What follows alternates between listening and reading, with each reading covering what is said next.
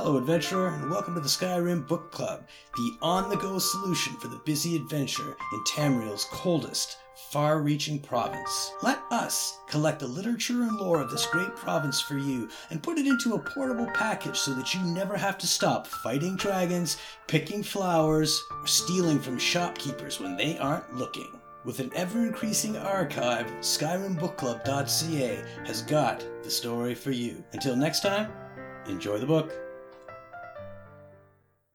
Ancient Tales of the Dwemer, Part 11 Azura and the Box by Marobar Sul.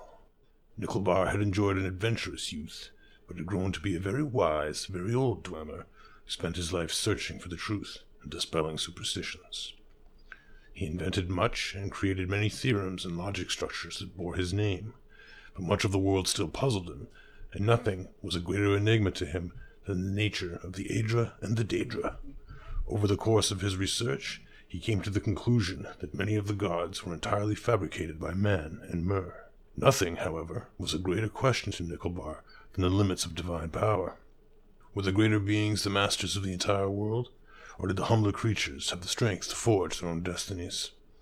As Nchylbar found himself nearing the end of his life, he felt he must understand this last basic truth.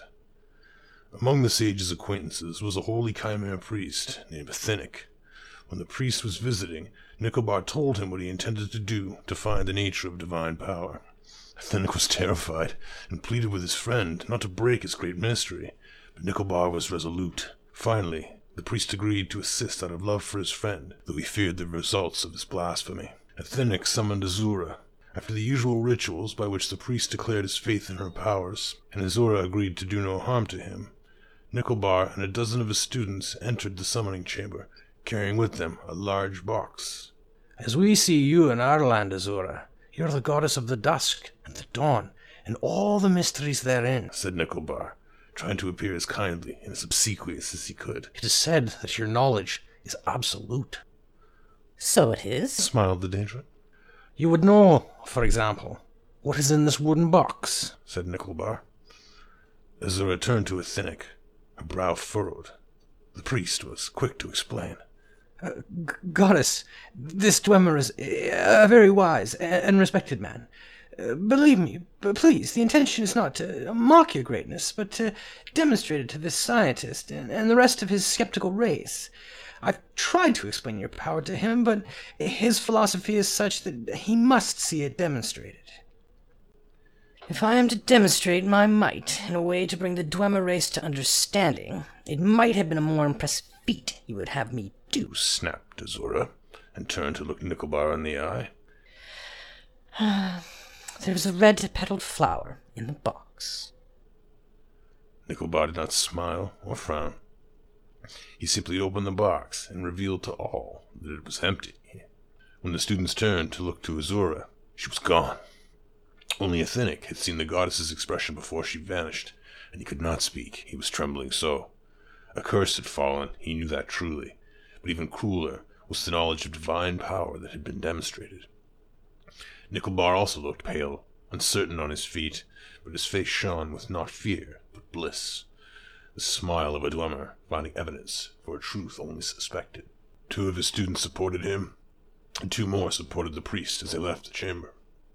I have studied very much over the years, performed countless experiments, taught myself a thousand languages.